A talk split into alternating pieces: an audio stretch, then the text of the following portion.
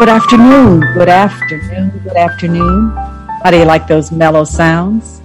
That's a lot different from the rap that we hear today. Well, in any case, welcome to Your Life, Your Health, sponsored by the Central Neighborhood Health Foundation. CNHF provides quality patient health care for underserved multi-ethnic communities in Los Angeles, San Bernardino, and Riverside counties. Central Neighborhood Health Foundation is a full service Medicare certified healthcare provider with access points in Los Angeles and San Bernardino counties. Founded in 1967, our guiding principle for nearly five decades has been the efficient and effective delivery of culturally competent patient care.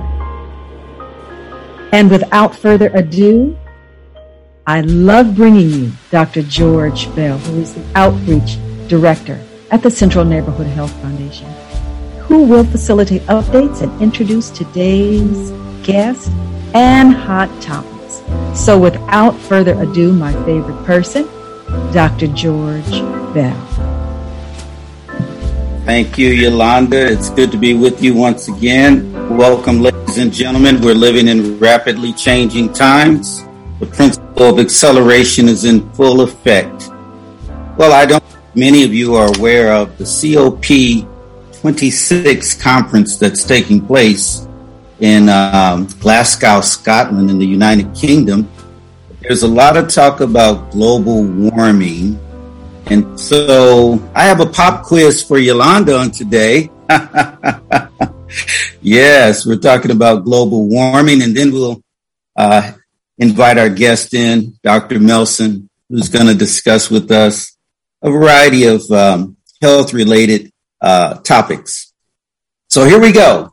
Uh, in regard to global warming, yes, Yolanda, you can't hide. Come out from under that rock, no matter what you say. Any other time you'd be wanting to take over the conversation, and you're so quiet right now. But it's good to see Kenny back. Also, uh, we missed you, Kenny. okay, there's your face in the place. All right. So my question is, what is the main culprit of global warming?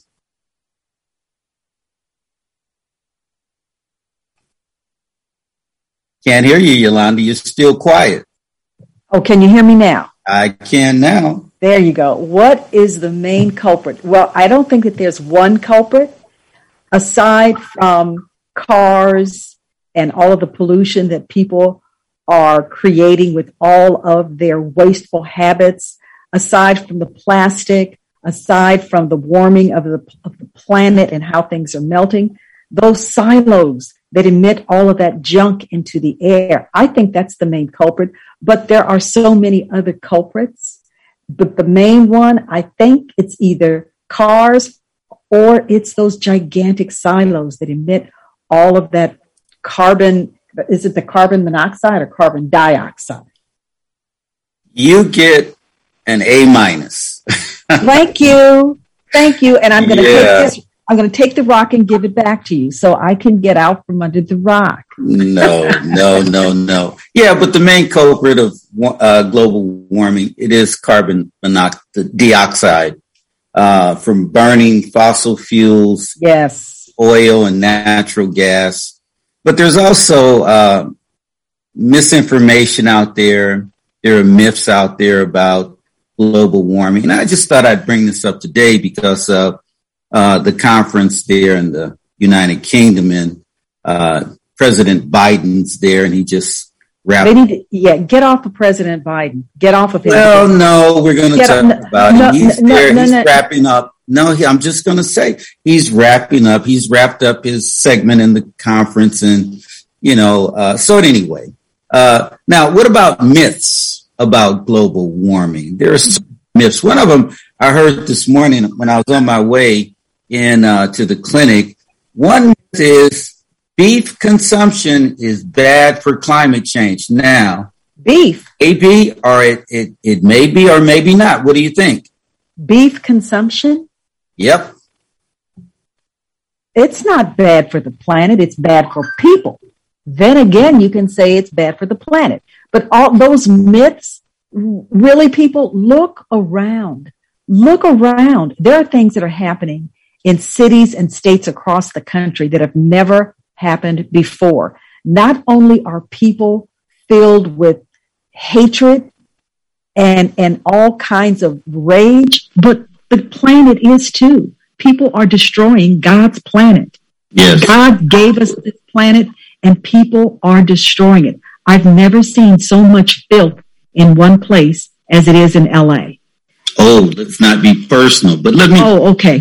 follow up on this uh, this so-called myth. Now they're saying that 13.5 percent, uh, you know, of this greenhouse effect, it does come from beef consumption, or maybe uh, they're talking about now. Believe it or not, this is what I heard today. Um, cows, they have gas. Just like everybody else. And someone actually contributed cows having gas to the greenhouse effect. Now that's interesting. And then uh, there's another myth that I don't know, it may be true, it may not be true. Everyone switching to alternative energies will solve the climate change problem. Is that true or uh, or not true? No, that's not true. I think the damage that has already been done. I don't think the switching is going to change it, but I think that everybody should do their part. In fact, I don't want to say I think everybody should do their part. I know everybody should do their part. Everybody should recycle instead of throwing their garbage out the window of the car or their home. Everybody should recycle. Everybody should be careful about what they bring into their homes and how they use it or reuse it. People should be more aware. I think that people have gotten to a point where they're just so apathetic that they just don't care anymore and they don't feel like it's doing any damage to anyone else or the planet. And when people have that much apathy, it destroys everything. They're talking about the rise of the sea level in Galveston and everything else is sinking. You know, people never thought that these things would happen, just like we never thought that we'd be involved in a pandemic. Well, we are. And unless everybody changes the way they behave, behavior, unless they change the way they behave, it's going to be, I hate to say doomsday, but it isn't going to end well. And for those who are religious and philosophical, especially those who study theology, they're thinking and telling us that these are the end times. These are the end days. So let, let me ask you. Let me ask you a question, Yolanda. Have you taken any steps to become to reduce your uh, your footprint your carbon well, dioxide footprint? Have you taken any steps? Well, I do recycle. I do recycle and recycle. If I don't have to drive my car, I don't. If I don't have to, I, I stay away from uh, whatever emits. I don't. I don't do anything like that. I don't get involved in those things that are going to leave a, a trash, whether it is the actual trash or whether it is something in the atmosphere. So uh, I hope I have. I hope I have. Okay, well, that's good uh, that we all, you know, make an effort to reduce our, our carbon imprint.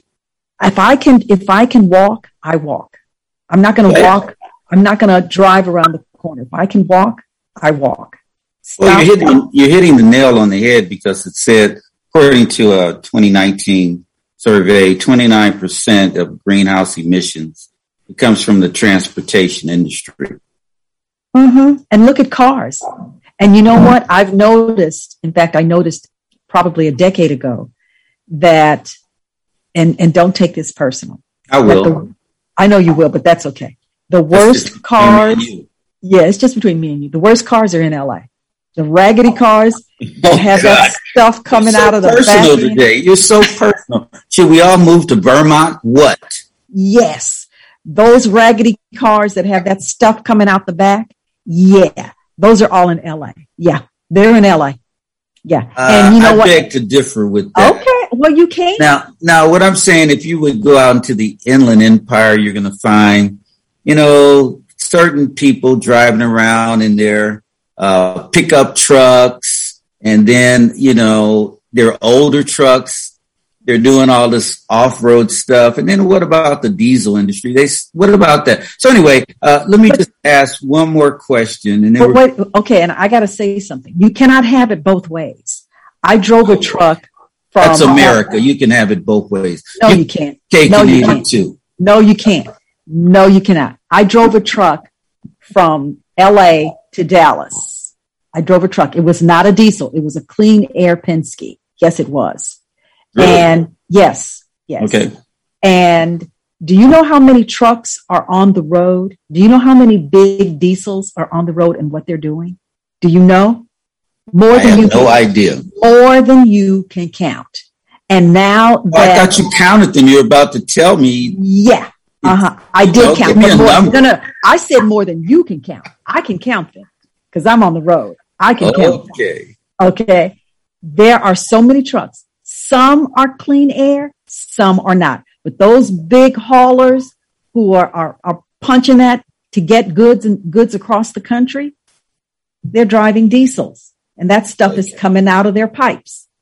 Mm. Okay. And so you can't have it both ways. Do you want the goods or do you want us to have a park our trucks so that we don't deliver? So now look at the supply chain.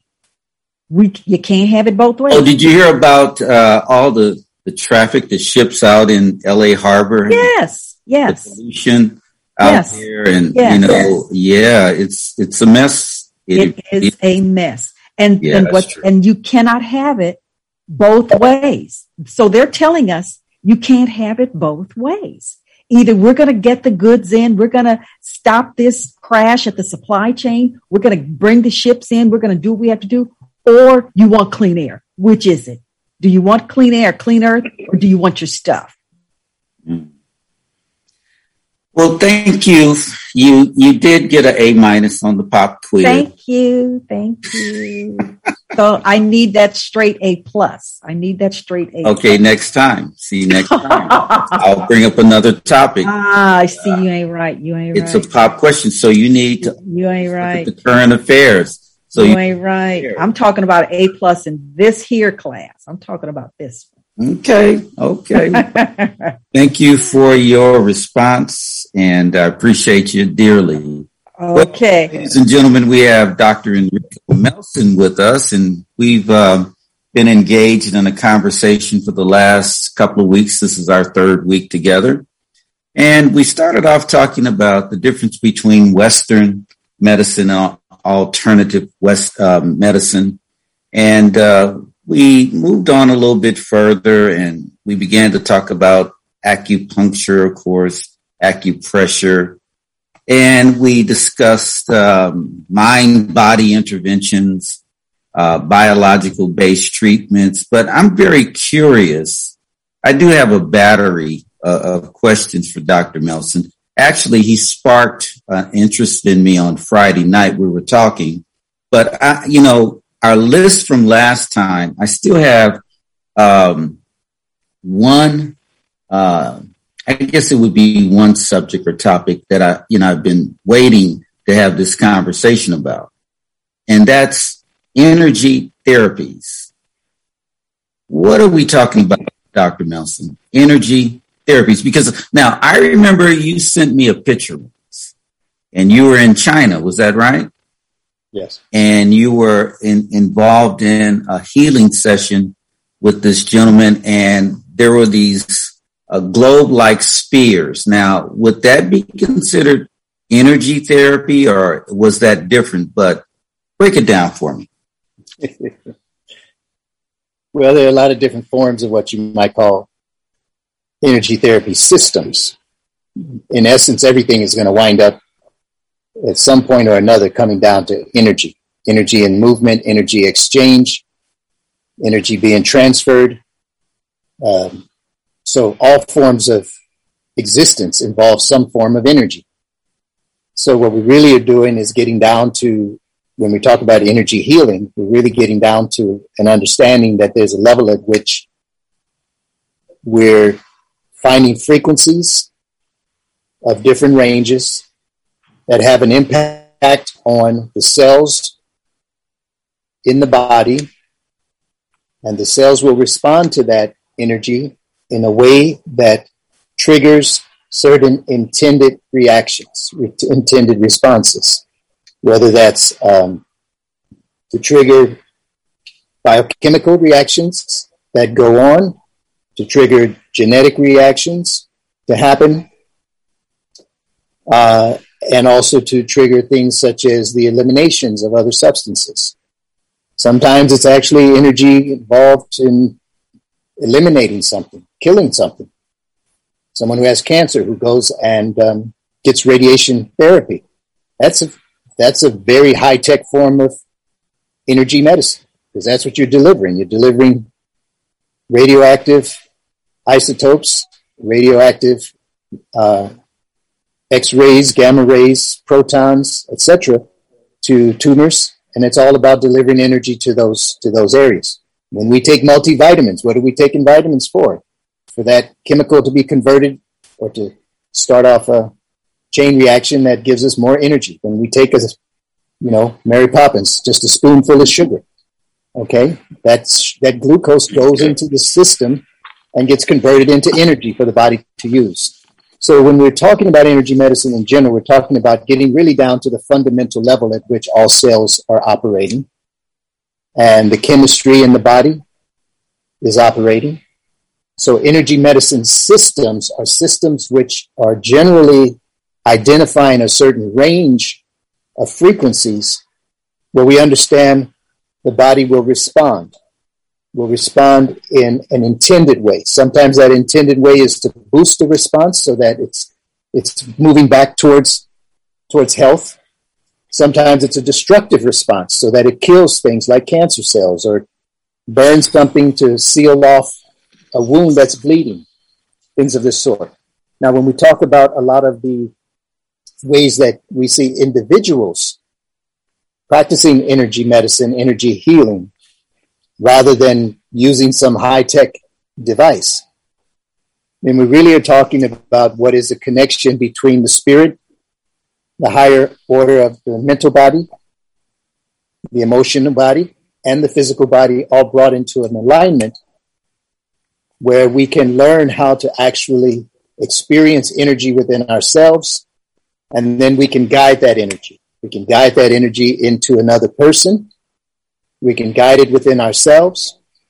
We can then even learn to use that energy and even in more dynamic ways by what we call energetic intention. And that is things like telekinesis, uh, psychokinesis, moving things, bending things with our minds, so to speak. These are all aspects of it as well. There are a number of different systems that are popular in the United States uh, that people are often familiar with. One of which is called Reiki. Reiki is a, is a system that's Japanese in origin. Again, it's a spiritual healing, a spiritual energy healing process where you can actually learn to get in touch with the energy of the body and the and the mind. We can concentrate that energy. We can direct it, create an energetic field around a person, and assist their well-being and their healing in that mode. In Korea, they have a system very comparable. It's called Johrei, uh, J O H R E I. And again, it's very similar in its overall nature.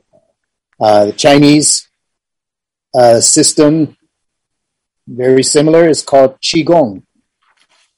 And again, you're trying to learn how to get in touch with energy within the body. And we learn to get our focus on it. We learn to magnify that energy, to concentrate it, and then we can direct it. We can direct it again, even to something such as a tumor, and shrink a tumor. So um, there are numerous types of this kind of healing approach, some of which take a more technical approach to it, or what you might call a mind body approach to it, where we're looking at the, the focus of the willpower and the concentration. Others take an even more spiritual approach to the use of of energy and healing. it is nonetheless all of the above. And when I say a more spiritual approach to energetic healing in general, for example, we generally are, are looking at what we call the field, the field that the person is in. So a spiritual approach to energetic healing is trying to capture that whole environment that the person is in. If it's a hospital bed, if it's, you know, if they're they're at their home, if you're praying for them, if you're sending energy across the world to someone, that those kinds of modes of energetic healing in the spiritual sense are looking at that greater environment, that greater envelope of the person's presence. And that generally the principal ingredient is what we call infinite, unconditional, compassionate love. So you're feeling that intention, that love energy, with the intention of it bringing peace, harmony, and healing to that person. When you're looking at it a little bit on the more body mind level, you may be trying to focus on organs, for example, organs or body systems. And through focused intention, willpower, visualization. You're trying to guide the energy to do a very real kind of uh, manipulation or maneuvering through the tissue beds to try to achieve a rebalancing for them. I have a question, Dr. Melson, and that's how much of that occurs here in the United States?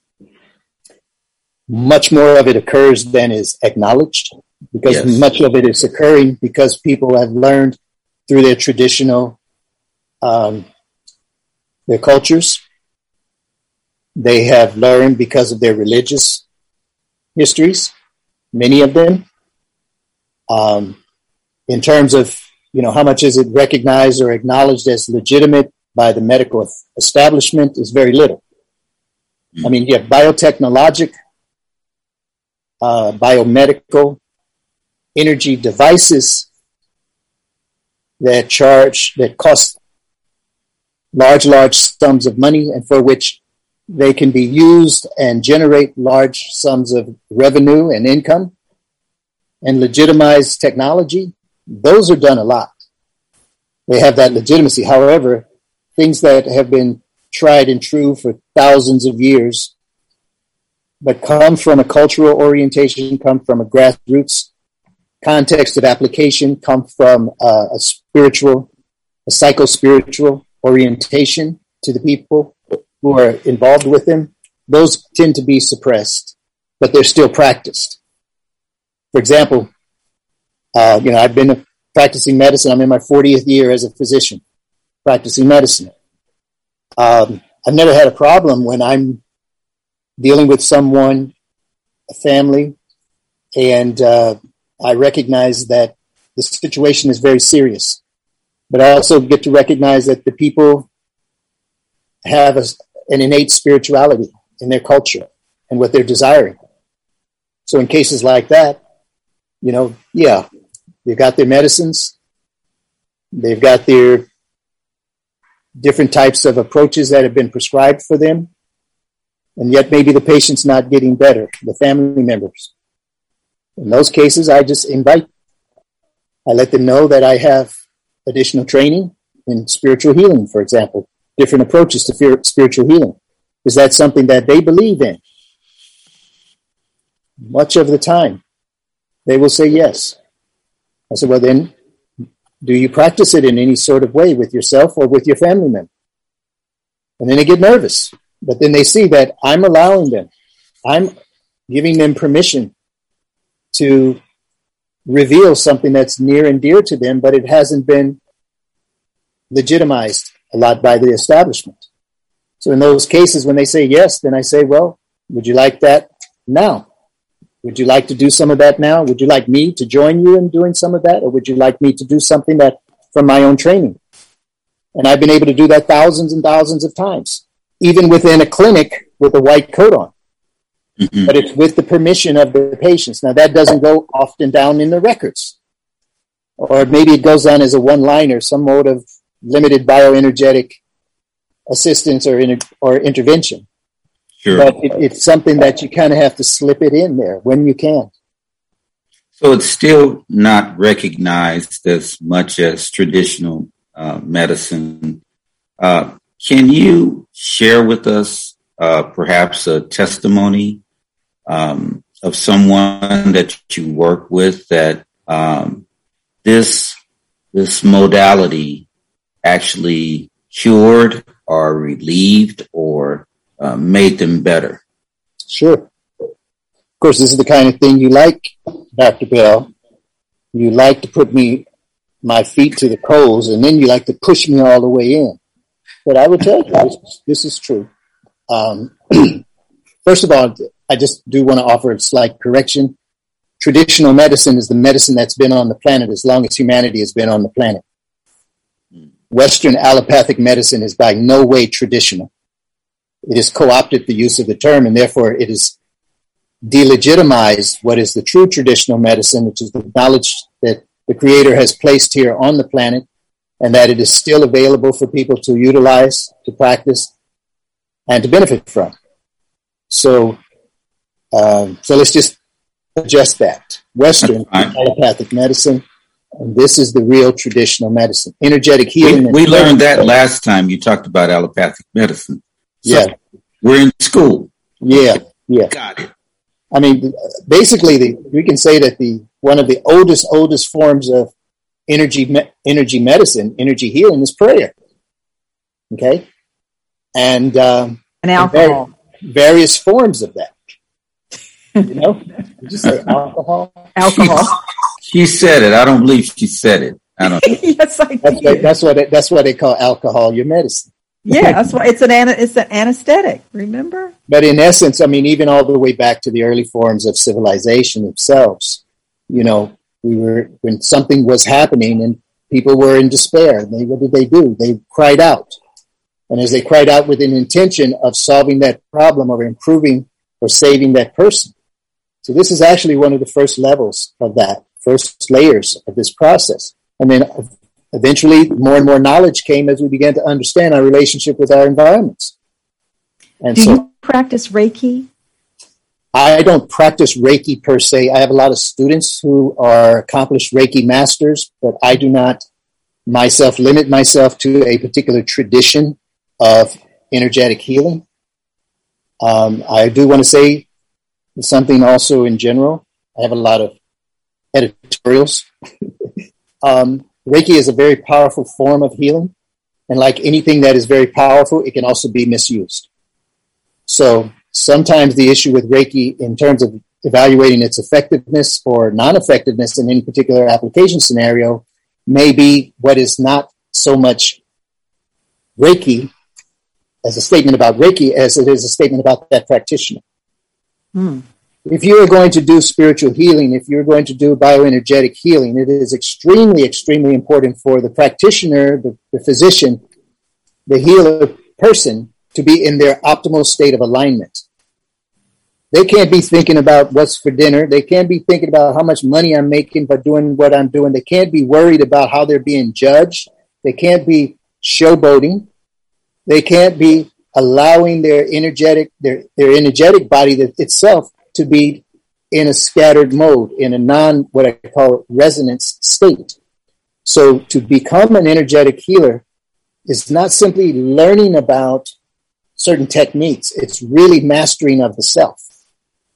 And so if a person is not in a modality of self mastery, if they are not in that orientation, then no matter what is the tradition of energetic healing that they are going to try to implement, even to help someone with all their heart, they themselves are the contaminator to the field.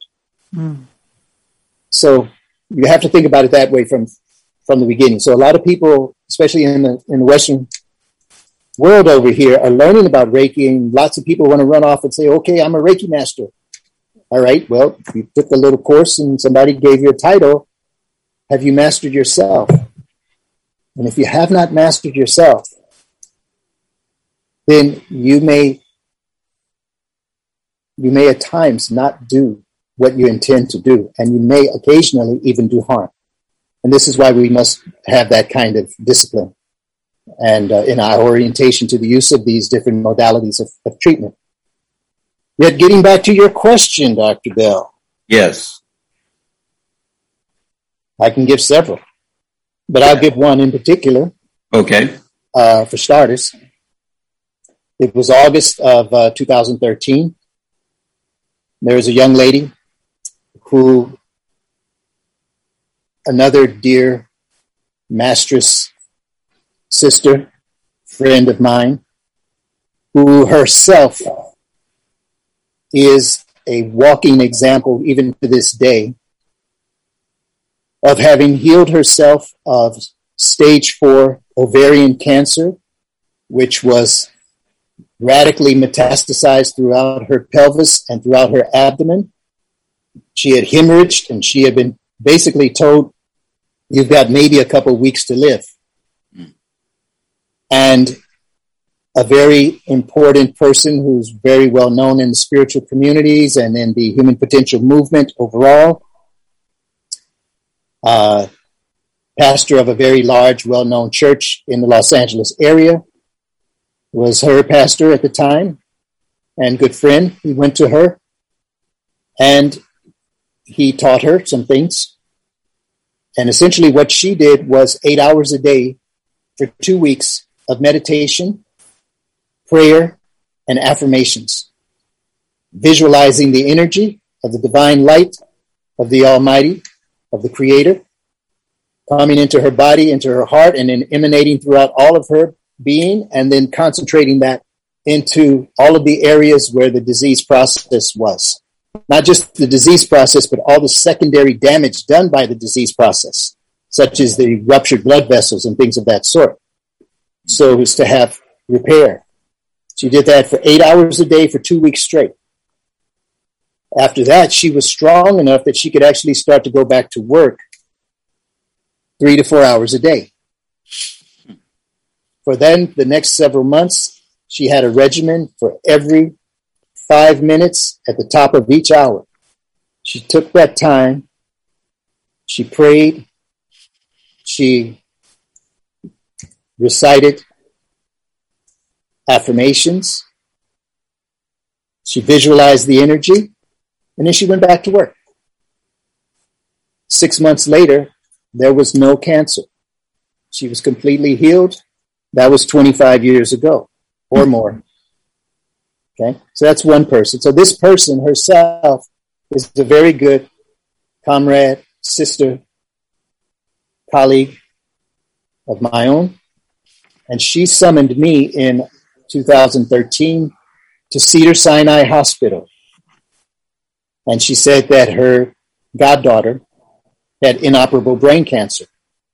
Inoperable with respect to there was not a way to remove it, and there was also not a way to treat it with radiation. But what was happening was there was blocking the flow of the, the cerebral spinal fluid, and so she was also starting to get what we call hydrocephalus, and the increased pressure on the brain, and she was due to die if they couldn't relieve the pressure in the very least.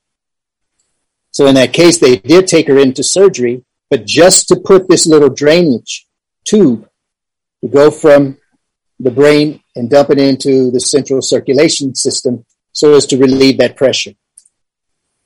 When they brought her out of surgery, I was asked to come see her. So I went to Cedars went up to her room, and in that environment, she was still unconscious, and the family was all around. And I was asked if I could help with the healing, and I said yes.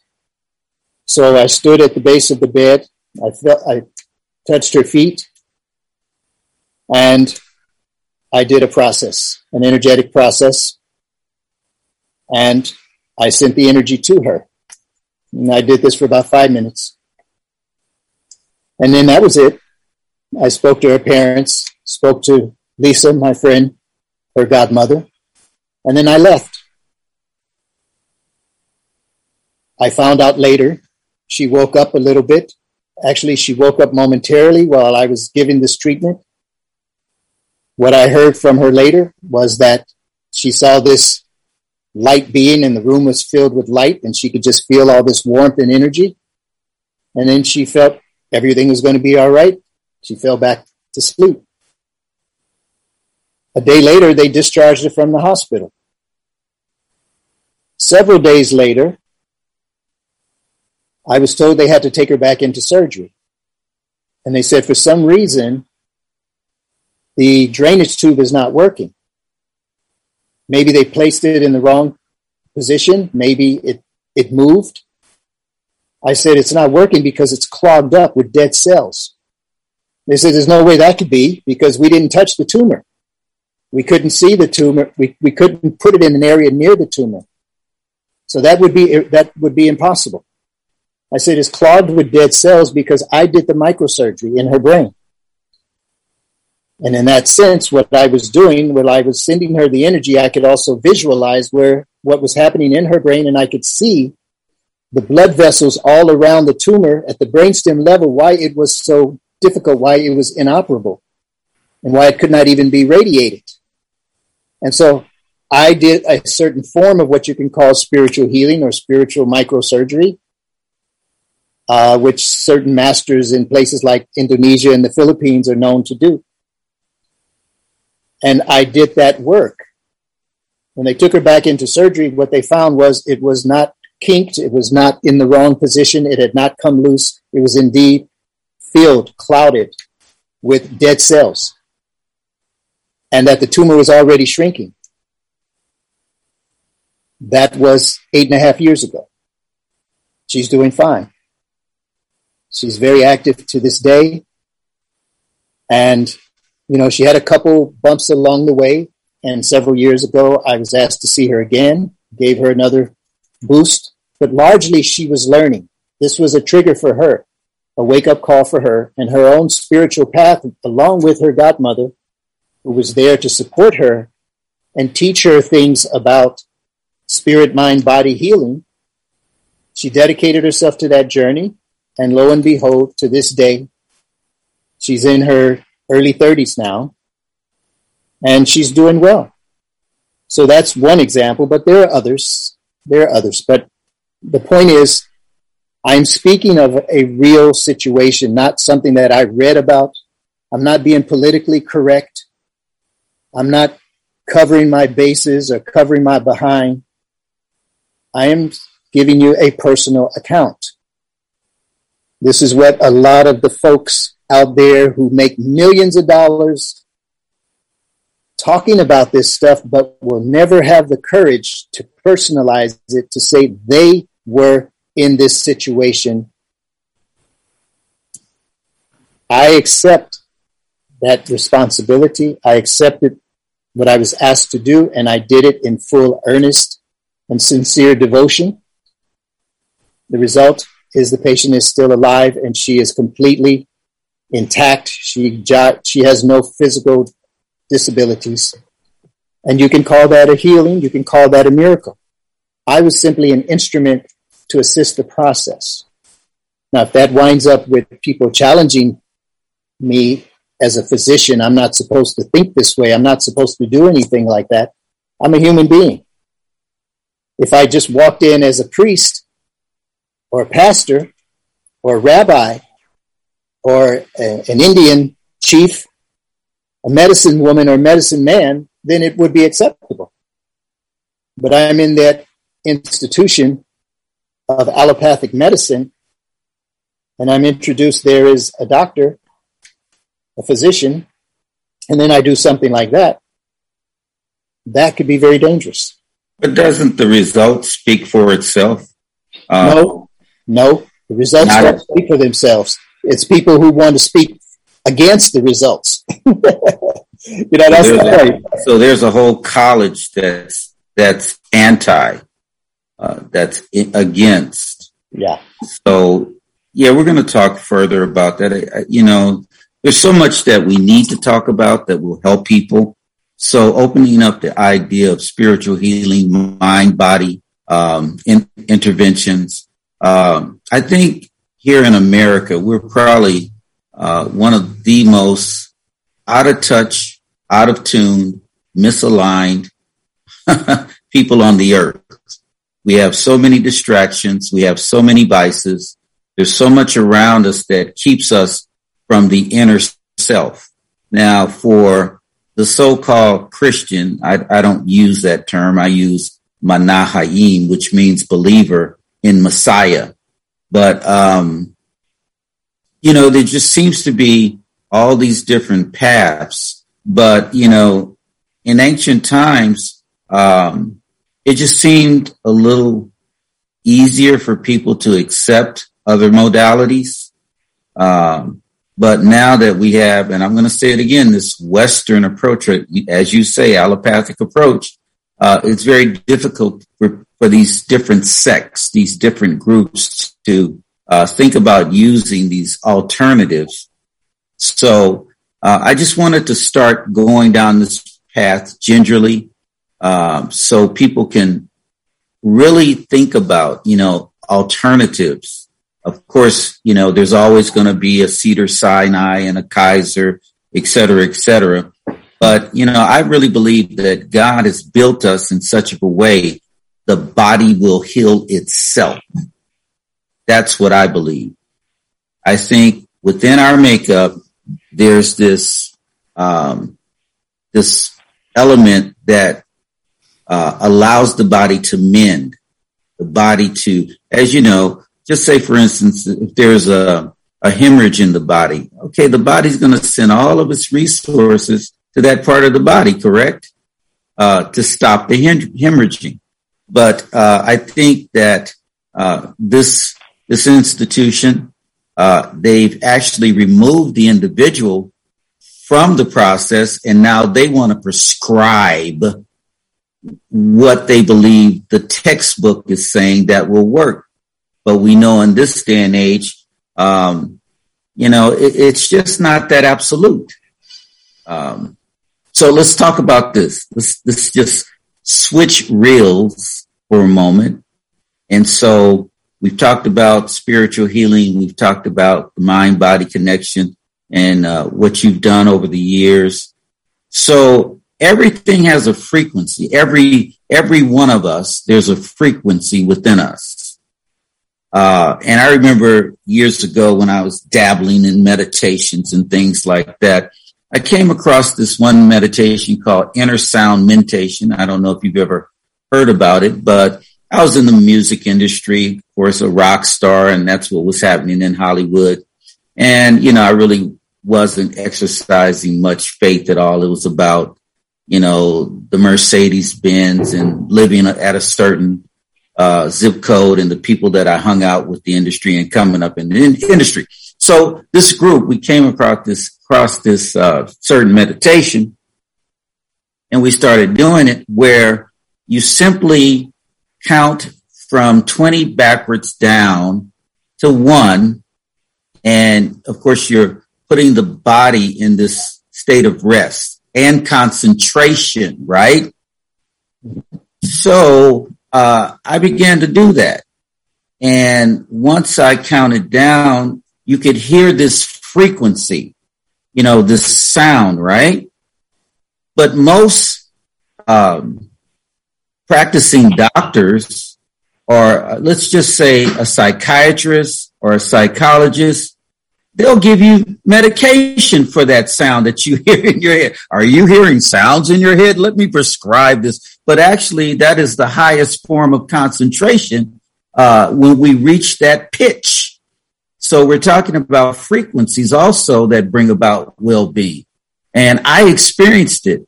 Now, uh, is it compatible with what I, who I am today? I believe that the Bible teaches about meditation. Of course, it's not going to say, well, seek for that frequency, but it's the same thing. You know, and so we are to align ourselves, we're to quiet ourselves and go inwardly. So uh, this wonderful body that God the Almighty has created will do the work that it was designed to do. So I listen to, I'm just going to say this and then I want to hear your take on it. I listen to music that has between 62 to 72 hertz. I have a favorite um, It's a favorite. Uh, it's called uh, Nature Relaxation, and it's about 34 hertz.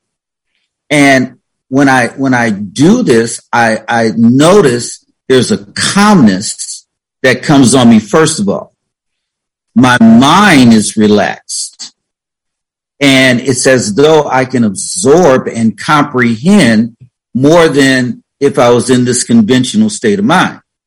So I know that there's a connection, but in this day and age, it's the way we categorize it. We have categorized things and divided things, and this is right and this is wrong. So I know you're pretty deep into, um, you know, this type of uh, healing. And so uh, there are people that are listening and of course, of course, we recommend, you're a medical doctor. We recommend medical doctors, but we also want to recommend that the Almighty God has designed us in a way where the body will heal itself. Well, yes, yes, yes, and more. Um, I'm just checking up a little something here. Maybe I can add a little reference on top of what you are describing. Um, in essence, to say that everything has a frequency is is yes, and at the same time, everything has more than a frequency. Everything has a range of frequencies that then create, yes then creates a harmonic and resonant containment field. That containment field then is what constitutes what I call the consciousness envelope of that thing that exists.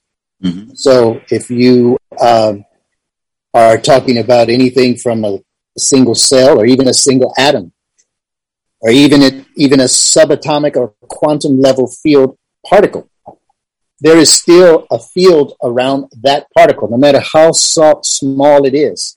Mm-hmm. And so from there, there is a an energetic experience and an energetic expression of whatever that is that we're talking about. That in, in order to be an expression, it must be a movement. A movement means some form of vibration, some form of displacement, and exactly. that means with consistency as that displacement is taking place, you have what then becomes a frequency.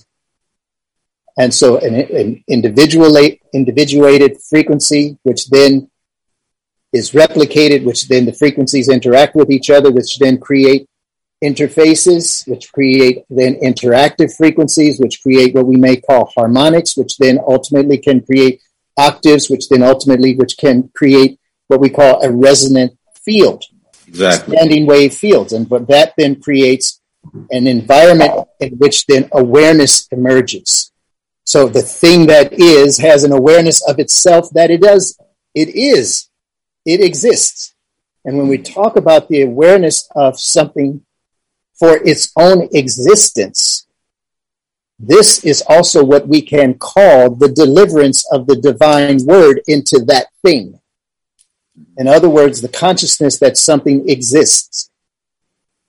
And so now that it operates with a sense of its existence, you can say it has an identity, a self.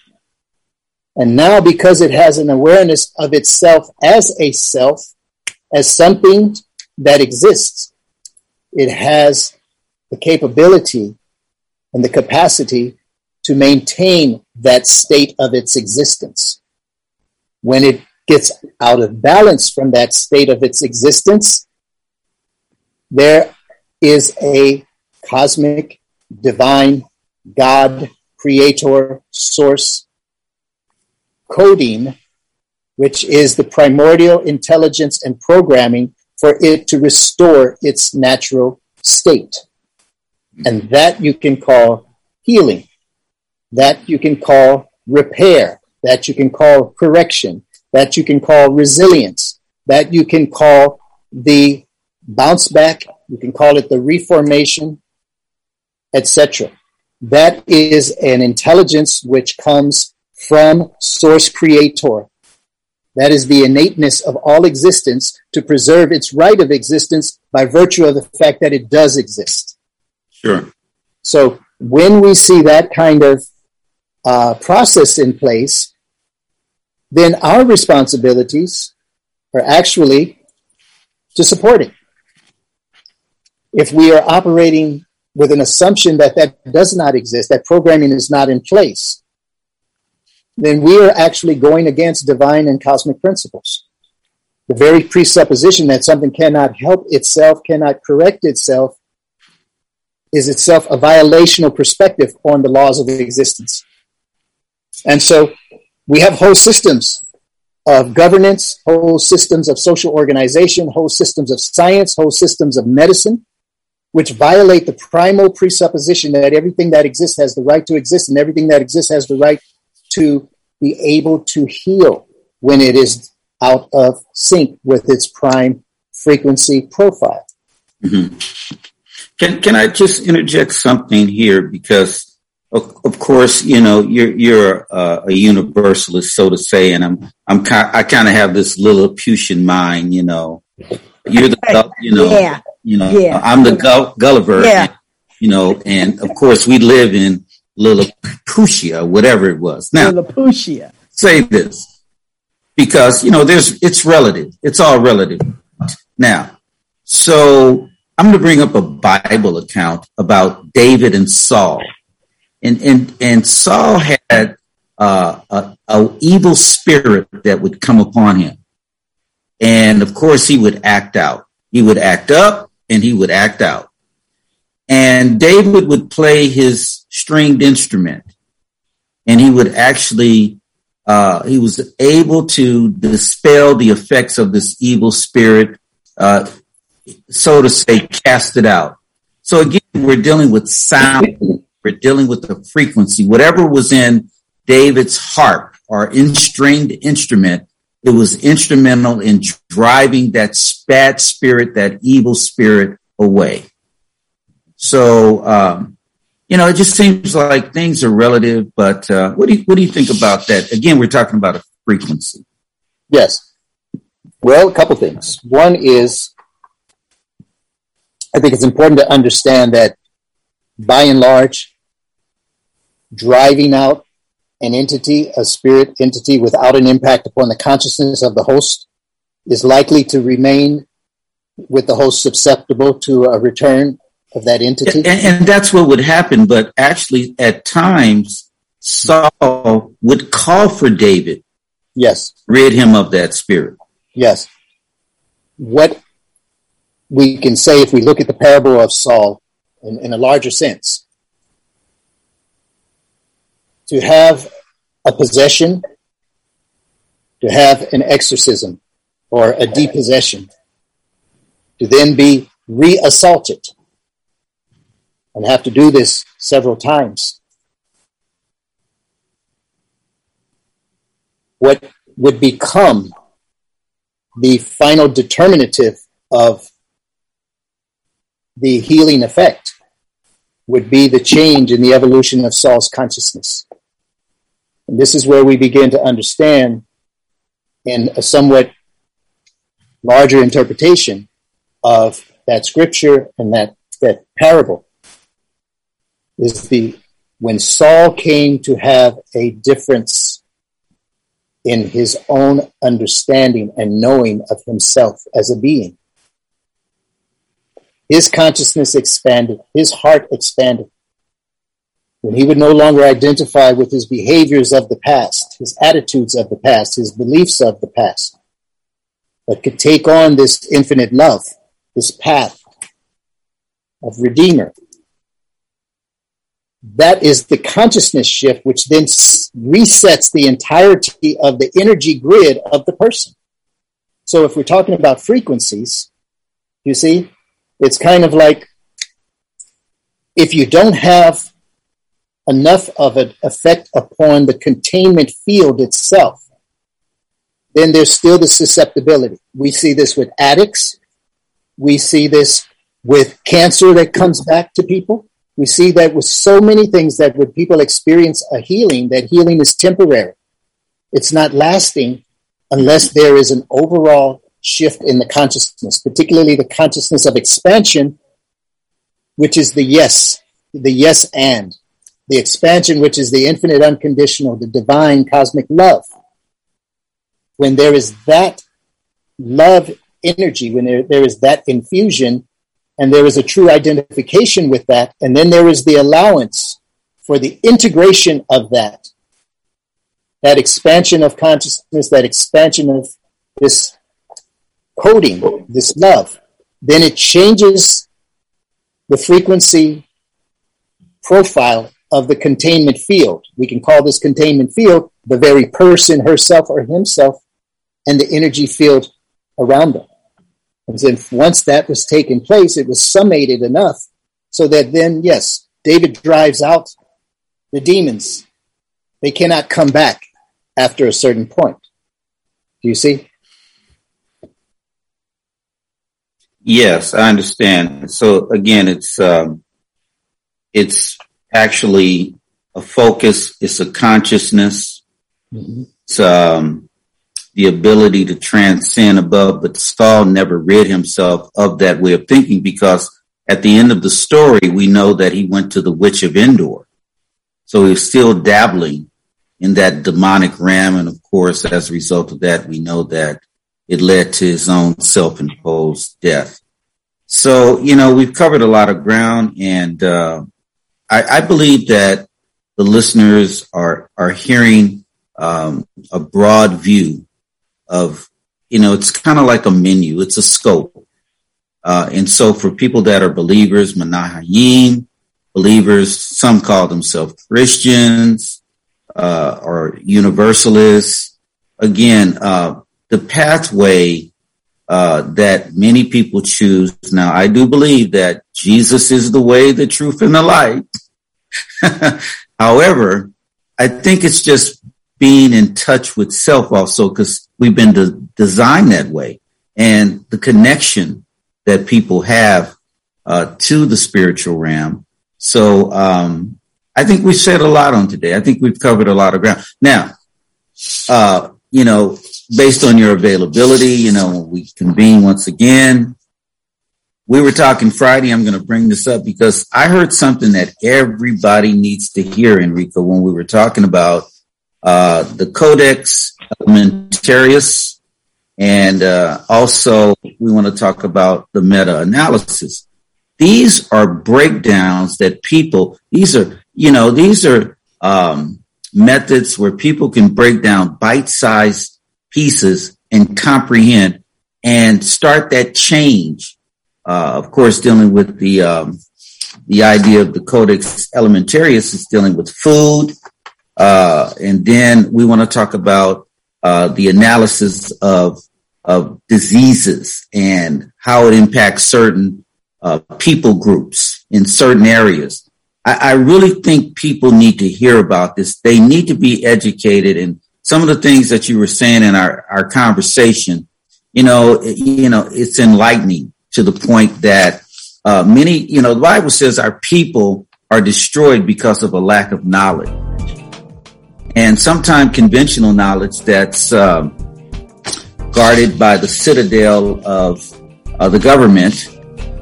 Uh, it doesn't allow for anything outside of that, you know, setting. So what we want to do is open the window and let light in.